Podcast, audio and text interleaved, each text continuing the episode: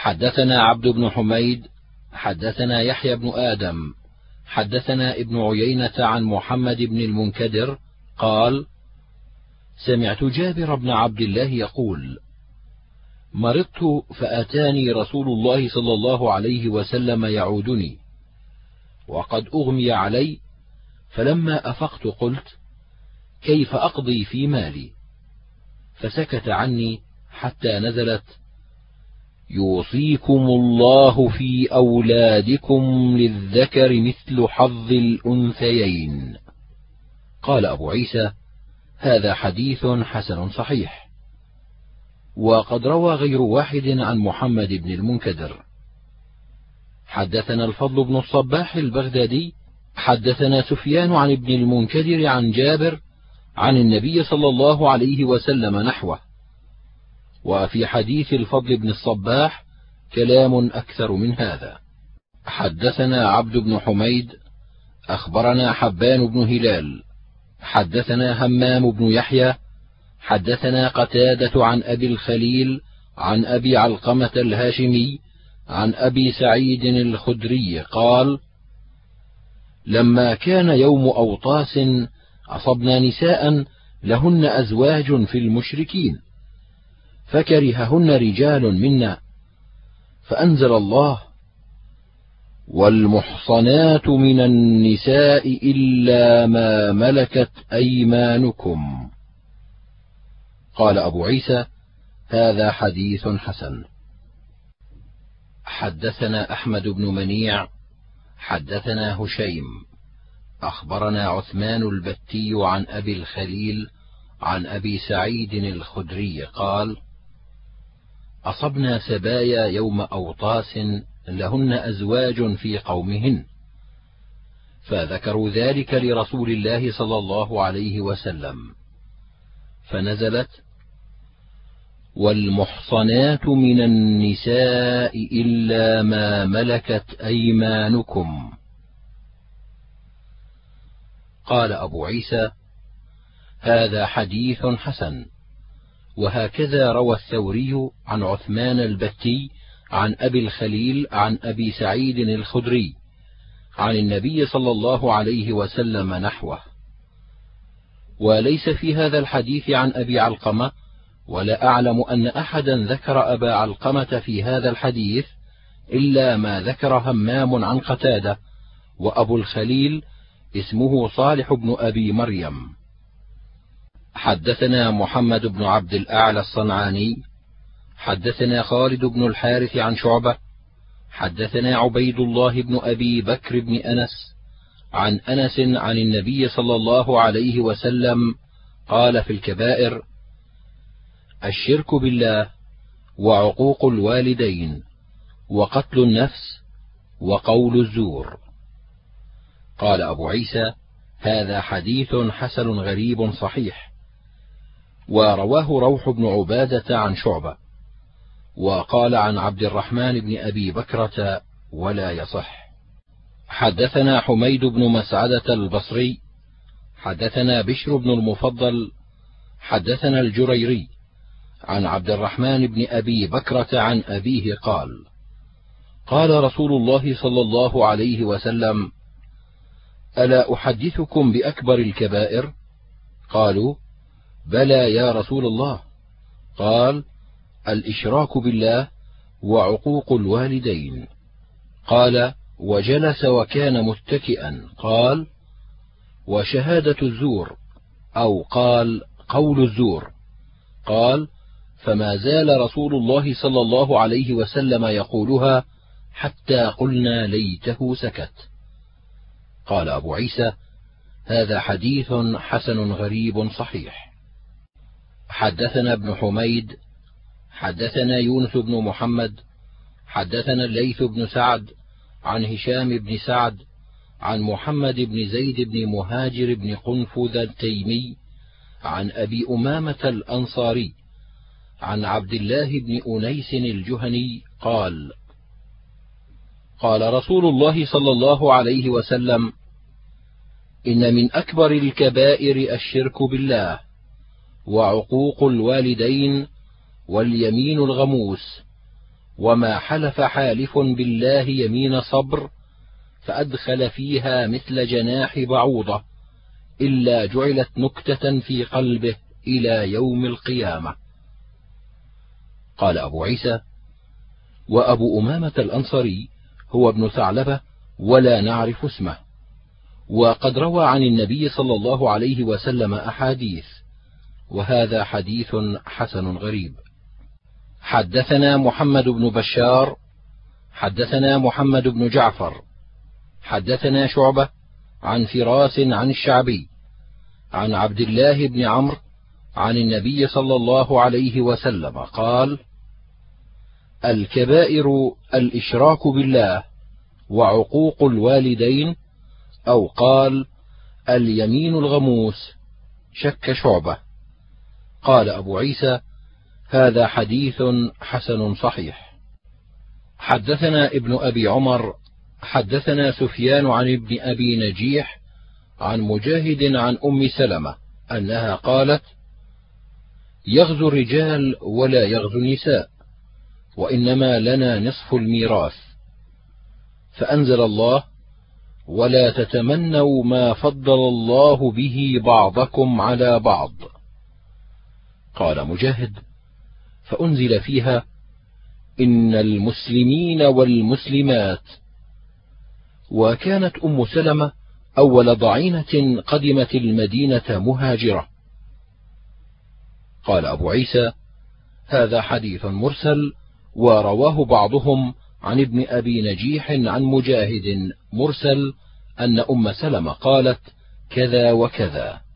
حدثنا ابن أبي عمر حدثنا سفيان عن عمرو بن دينار عن رجل من ولد أم سلمة عن أم سلمة قالت يا رسول الله لا أسمع الله ذكر النساء في الهجرة. فأنزل الله تعالى إني لا أضيع عمل عامل منكم من ذكر أو أنثى بعضكم من بعض. حدثنا هناد حدثنا أبو الأحوص عن الأعمش عن إبراهيم عن علقمة قال قال عبد الله أمرني رسول الله صلى الله عليه وسلم أن أقرأ عليه وهو على المنبر.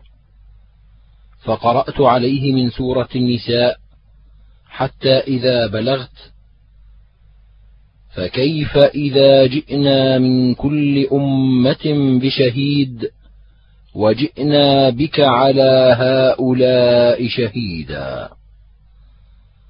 غمزني رسول الله صلى الله عليه وسلم بيده فنظرت إليه وعيناه تدمعان.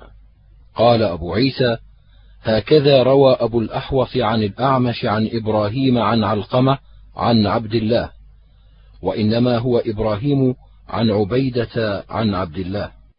حدثنا محمود بن غيلان حدثنا معاوية بن هشام. حدثنا سفيان الثوري عن الأعمش عن إبراهيم عن عبيدة عن عبد الله قال قال لي رسول الله صلى الله عليه وسلم اقرأ علي. فقلت يا رسول الله أقرأ عليك وعليك أنزل؟ قال إني أحب أن أسمعه من غيري. فقرأت سورة النساء حتى إذا بلغت وجئنا بك على هؤلاء شهيدا. قال فرأيت عيني النبي صلى الله عليه وسلم تهملان. قال أبو عيسى هذا أصح من حديث أبي الأحوص. حدثنا سويد أخبرنا ابن المبارك عن سفيان عن الأعمش نحو حديث معاوية بن هشام. حدثنا عبد بن حميد حدثنا عبد الرحمن بن سعد عن أبي جعفر الرازي عن عطاء بن السائب عن أبي عبد الرحمن السلمي. عن علي بن أبي طالب قال صنع لنا عبد الرحمن بن عوف طعاما فدعانا وسقانا من الخمر فأخذت الخمر منا وحضرت الصلاة فقدموني فقرأت. قل يا أيها الكافرون لا أعبد ما تعبدون ونحن نعبد ما تعبدون. قال فأنزل الله تعالى يا أيها الذين آمنوا لا تقربوا الصلاة وأنتم سكارى حتى تعلموا ما تقولون. قال أبو عيسى هذا حديث حسن صحيح غريب. حدثنا قتيبة حدثنا الليث بن سعد عن ابن شهاب عن عروة بن الزبير أنه حدثه أن عبد الله بن الزبير حدثه أن رجلا من الأنصار خاصم الزبير في شراج الحرة التي يسقون بها النخل. فقال الأنصاري سرح الماء يمر. فأبى عليه فاختصموا إلى رسول الله صلى الله عليه وسلم. فقال رسول الله صلى الله عليه وسلم للزبير اسق يا زبير وأرسل الماء إلى جارك. فغضب الأنصاري وقال يا رسول الله أن كان ابن عمتك؟ فتغير وجه رسول الله صلى الله عليه وسلم ثم قال يا زبير اسق واحبس الماء. حتى يرجع إلى الجدر. فقال الزبير والله إني لأحسب هذه الآية نزلت في ذلك. فلا وربك لا يؤمنون حتى يحكموك. الآية. قال أبو عيسى سمعت محمدا يقول قد روى ابن وهب هذا الحديث عن الليث بن سعد ويونس عن الزهري عن عروة عن عبد الله بن الزبير نحو هذا الحديث. وروى شعيب بن أبي حمزة عن عروة عن الزبير ولم يذكر عن عبد الله بن الزبير. حدثنا محمد بن بشار حدثنا محمد بن جعفر حدثنا شعبة عن عدي بن ثابت قال سمعت عبد الله بن يزيد يحدث عن زيد بن ثابت في هذه الآية. فما لكم في المنافقين فئتين قال رجع ناس من اصحاب رسول الله صلى الله عليه وسلم يوم احد فكان الناس فيهم فرقتين فريق يقول اقتلهم وفريق يقول لا فنزلت هذه الايه فما لكم في المنافقين فئتين وقال إنها طيبة. وقال إنها تنفي الخبيث كما تنفي النار خبث الحديد. قال أبو عيسى هذا حديث حسن صحيح وعبد الله بن يزيد هو الأنصاري الخطمي وله صحبة. حدثنا الحسن بن محمد الزعفراني حدثنا شبابة حدثنا ورقاء بن عمر عن عمرو بن دينار عن ابن عباس عن النبي صلى الله عليه وسلم قال يجيء المقتول بالقاتل يوم القيامة ناصيته ورأسه بيده وأوداجه تشخب دما يقول يا رب هذا قتلني حتى يدنيه من العرش. قال فذكروا لابن عباس التوبة. فتلا هذه الآية ومن يقتل مؤمنا متعمدا قال وما نسخت هذه الآية ولا بدلت وأنى له التوبة. قال أبو عيسى هذا حديث حسن غريب وقد روى بعضهم هذا الحديث عن عمرو بن دينار عن ابن عباس نحوه ولم يرفعه.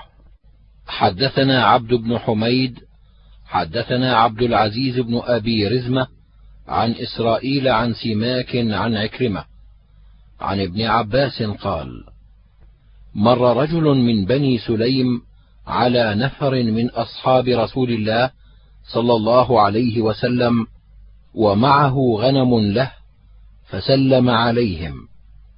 قالوا ما سلم عليكم إلا ليتعوذ منكم. فقاموا فقتلوه وأخذوا غنمه فأتوا بها رسول الله صلى الله عليه وسلم. فأنزل الله تعالى يا أيها الذين آمنوا إذا ضربتم في سبيل الله فتبينوا ولا تقولوا لمن ألقى إليكم السلام لست مؤمنا. قال أبو عيسى هذا حديث حسن. وفي الباب عن أسامة بن زيد. حدثنا محمود بن غيلان حدثنا وكيع حدثنا سفيان عن أبي إسحاق عن البراء بن عازب قال لما نزلت لا يستوي القاعدون من المؤمنين. جاء عمرو بن أم مكتوم إلى النبي صلى الله عليه وسلم قال وكان ضرير البصر. فقال يا رسول الله ما تأمرني؟ إني ضرير البصر. فأنزل الله تعالى هذه الآية غير أولي الضرر. الآية فقال النبي صلى الله عليه وسلم ائتوني بالكتف والدواء أو اللوح والدواء. قال أبو عيسى هذا حديث حسن صحيح ويقال عمرو بن أم مكتوم ويقال عبد الله بن أم مكتوم وهو عبد الله بن زائدة وأم مكتوم أمه. حدثنا الحسن بن محمد الزعفراني. حدثنا الحجاج بن محمد عن ابن جريج أخبرني عبد الكريم سمع مقسما مولى عبد الله بن الحارث يحدث عن ابن عباس أنه قال لا يستوي القاعدون من المؤمنين غير أولي الضرر عن بدر والخارجون إلى بدر لما نزلت غزوة بدر. قال عبد الله بن جحش وابن أم مكتوم إنا أعميان يا رسول الله فهل لنا رخصة؟ فنزلت لا يستوي القاعدون من المؤمنين غير أولي الضرر. وفضل الله المجاهدين على القاعدين درجة. فهؤلاء القاعدون غير أولي الضرر. وفضل الله المجاهدين على القاعدين أجرا عظيما. درجات منه على القاعدين من المؤمنين غير أولي الضرر. قال أبو عيسى هذا حديث حسن غريب من هذا الوجه من حديث ابن عباس. ومقسم يقال هو مولى عبد الله بن الحارث ويقال هو مولى ابن عباس وكنيته أبو القاسم.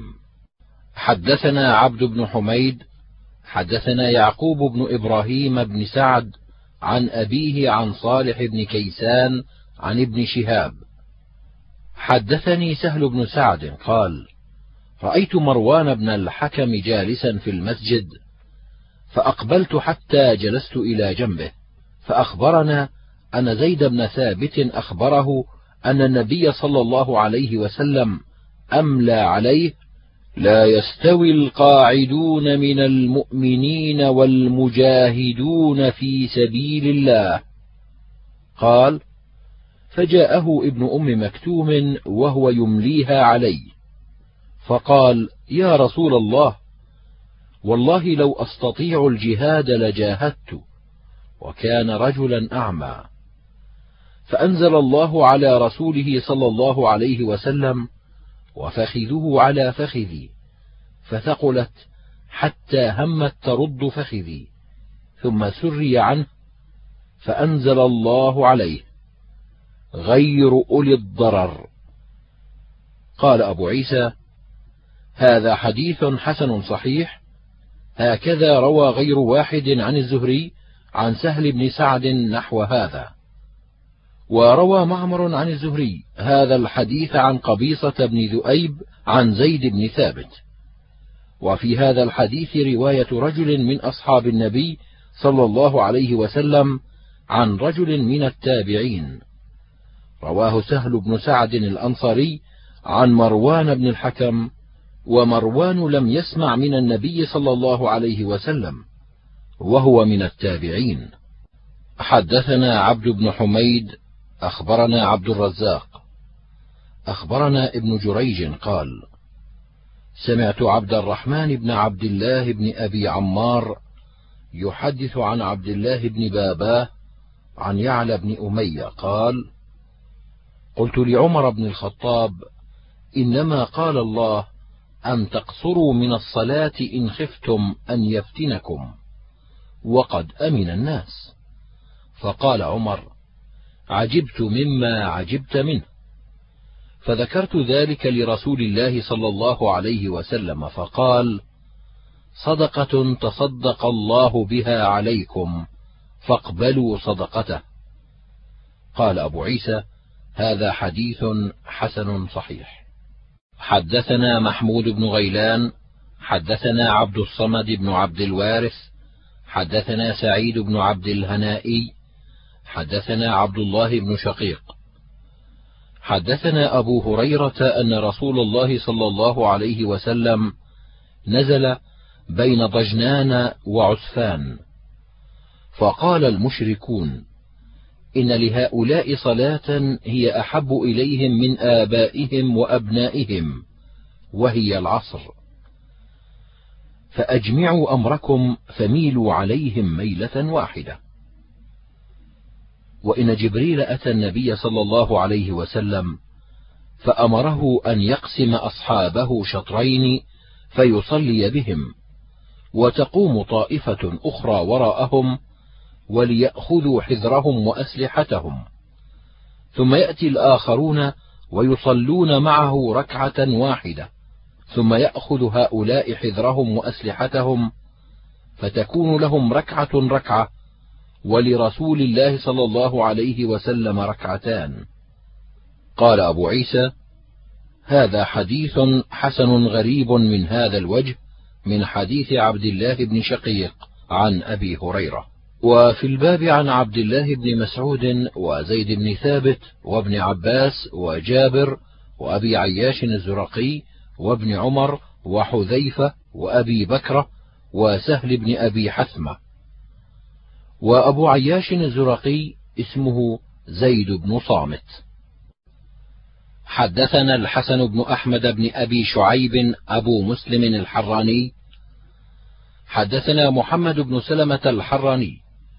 حدثنا محمد بن إسحاق عن عاصم بن عمر بن قتادة عن أبيه عن جده قتادة بن النعمان. قال كان أهل بيت منا يقال لهم بنو أبيرق بشر وبشير ومبشر. وكان بشير رجلا منافقا يقول الشعر يهجو به أصحاب رسول الله صلى الله عليه وسلم ثم ينحله بعض العرب ثم يقول قال فلان كذا وكذا قال فلان كذا وكذا. فإذا سمع أصحاب رسول الله صلى الله عليه وسلم ذلك الشعر قالوا والله ما يقول هذا الشعر إلا هذا الخبيث أو كما قال الرجل. وقالوا ابن الأبيرق قالها. قال وكان أهل بيت حاجة وفاقة في الجاهلية والإسلام. وكان الناس إنما طعامهم بالمدينة التمر والشعير. وكان الرجل إذا كان له يسار فقدمت ضافطة من الشام من الدرمك ابتاع الرجل منها فخص بها نفسه. وأما العيال فإنما طعامهم التمر والشعير فقدمت ضافطة من الشام فابتاع عمي رفاعة بن زيد حملا من الدرمك فجعله في مشربة له وفي المشربة سلاح ودرع وسيف فعدي عليه من تحت البيت فنقبت المشربة وأخذ الطعام والسلاح. فلما أصبح أتاني عمي رفاعة فقال يا ابن أخي إنه قد عدي علينا في ليلتنا هذه. فنقبت مشربتنا فذهب بطعامنا وسلاحنا.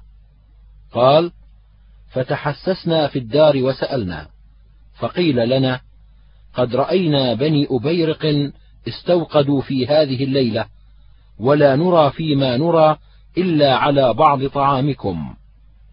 قال وكان بنو أبيرق قالوا ونحن نسأل في الدار والله ما نرى صاحبكم إلا لبيد بن سهل رجل منا له صلاح وإسلام.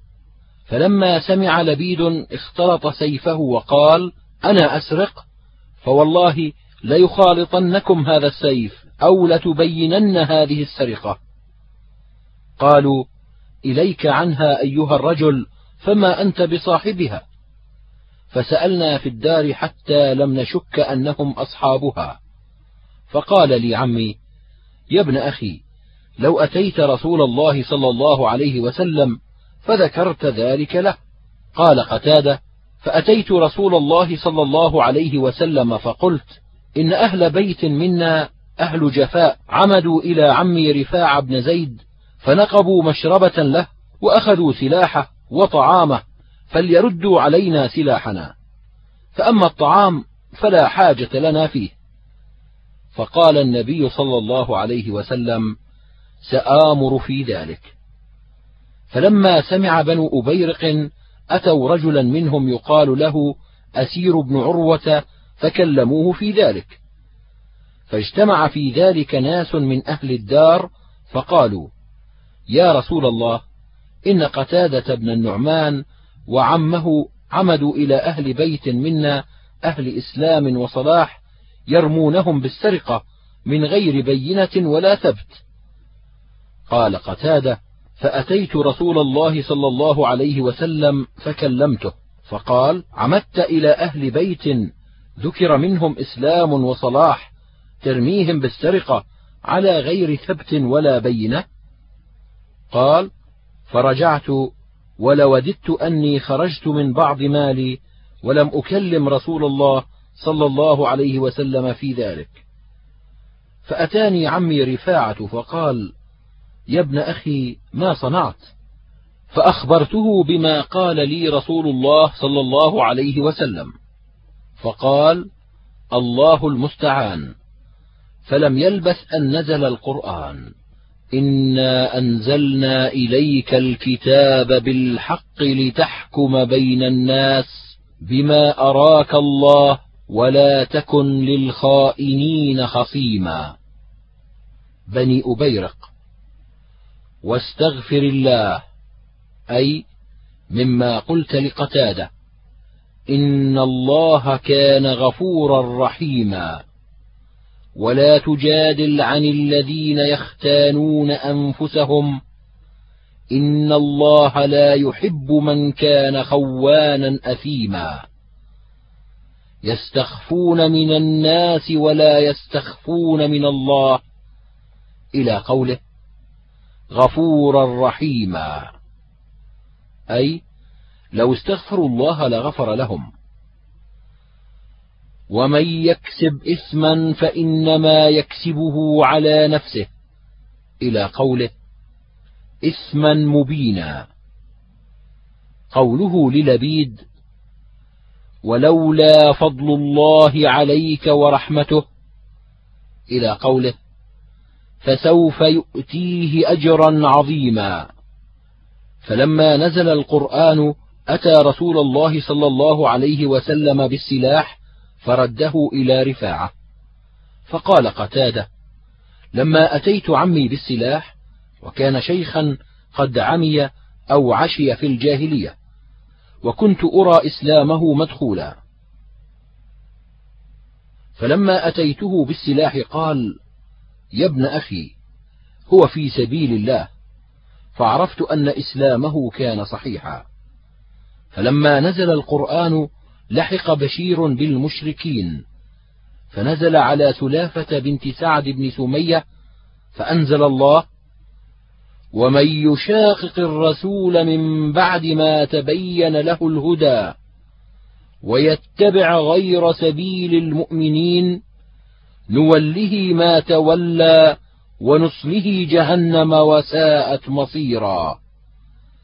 إن الله لا يغفر أن يشرك به ويغفر ما دون ذلك لمن يشاء. ومن يشرك بالله فقد ضل ضلالا بعيدا. فلما نزل على سلافه رماها حسان بن ثابت بأبيات من شعره. فأخذت رحله فوضعته على رأسها ثم خرجت به فرمت به في الأبطح ثم قالت أهديت لي شعر حسان ما كنت تأتيني بخير. قال أبو عيسى هذا حديث غريب لا نعلم أحدا أسنده غير محمد بن سلمة الحراني. وروى يونس بن بكير وغير واحد هذا الحديث عن محمد بن إسحاق عن عاصم بن عمر بن قتادة مرسل لم يذكروا فيه عن أبيه عن جده. وقتادة هو أخو أبي سعيد الخدري لأمه وأبو سعيد الخدري سعد بن مالك بن سنان. حدثنا خلاد بن أسلم حدثنا النضر بن شميل عن إسرائيل عن ثوير بن أبي فاختة عن أبيه عن علي بن أبي طالب قال ما في القرآن آية أحب إلي من هذه الآية. إن الله لا يغفر أن يشرك به ويغفر ما دون ذلك لمن يشاء.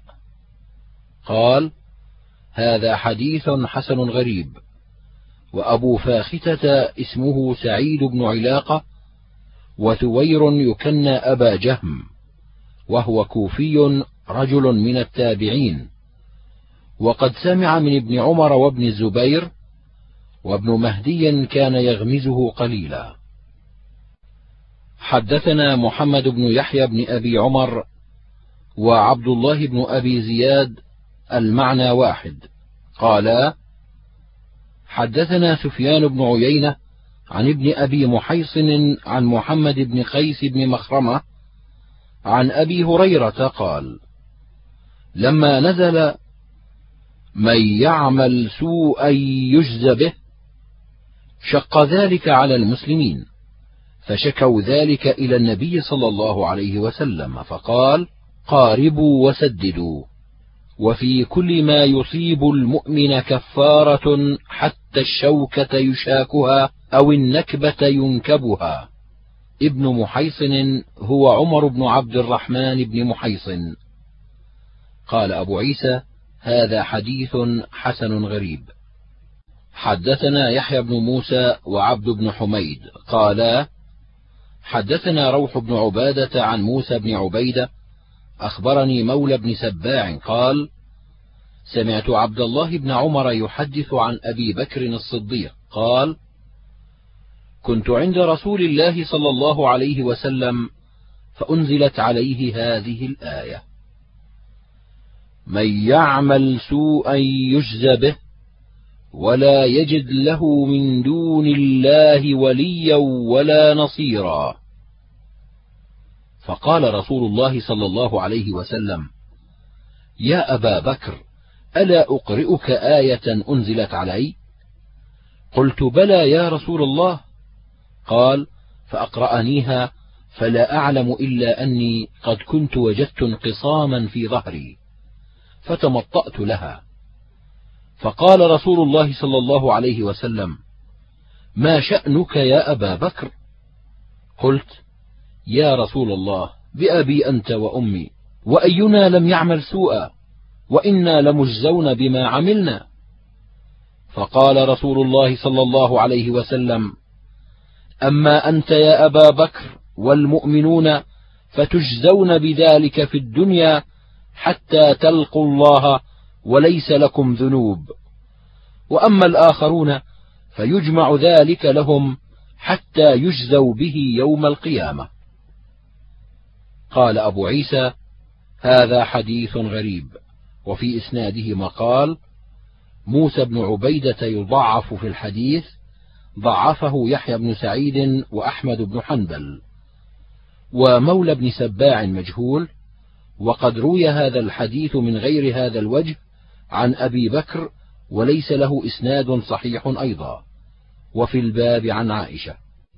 حدثنا محمد بن المثنى حدثنا أبو داود. حدثنا سليمان بن معاذ عن سماك عن عكرمة عن ابن عباس قال خشيت سودة أن يطلقها النبي صلى الله عليه وسلم فقالت لا تطلقني وأمسكني واجعل يومي لعائشة ففعل فنزلت فلا جناح عليهما أن يصلحا بينهما صلحا والصلح خير. فما اصطلحا عليه من شيء فهو جائز كأنه من قول ابن عباس. قال أبو عيسى هذا حديث حسن غريب. حدثنا عبد بن حميد حدثنا أبو نعيم. حدثنا مالك بن مغول عن أبي السفر عن البراء قال آخر آية أنزلت أو آخر شيء نزل. يستفتونك قل الله يفتيكم في الكلالة. قال أبو عيسى هذا حديث حسن. وأبو السفر اسمه سعيد بن أحمد الثوري ويقال ابن يحمد. حدثنا عبد بن حميد حدثنا أحمد بن يونس عن أبي بكر بن عياش عن أبي إسحاق عن البراء قال جاء رجل إلى رسول الله صلى الله عليه وسلم فقال يا رسول الله يستفتونك قل الله يفتيكم في الكلالة. فقال له النبي صلى الله عليه وسلم يجزيك آية الصيف.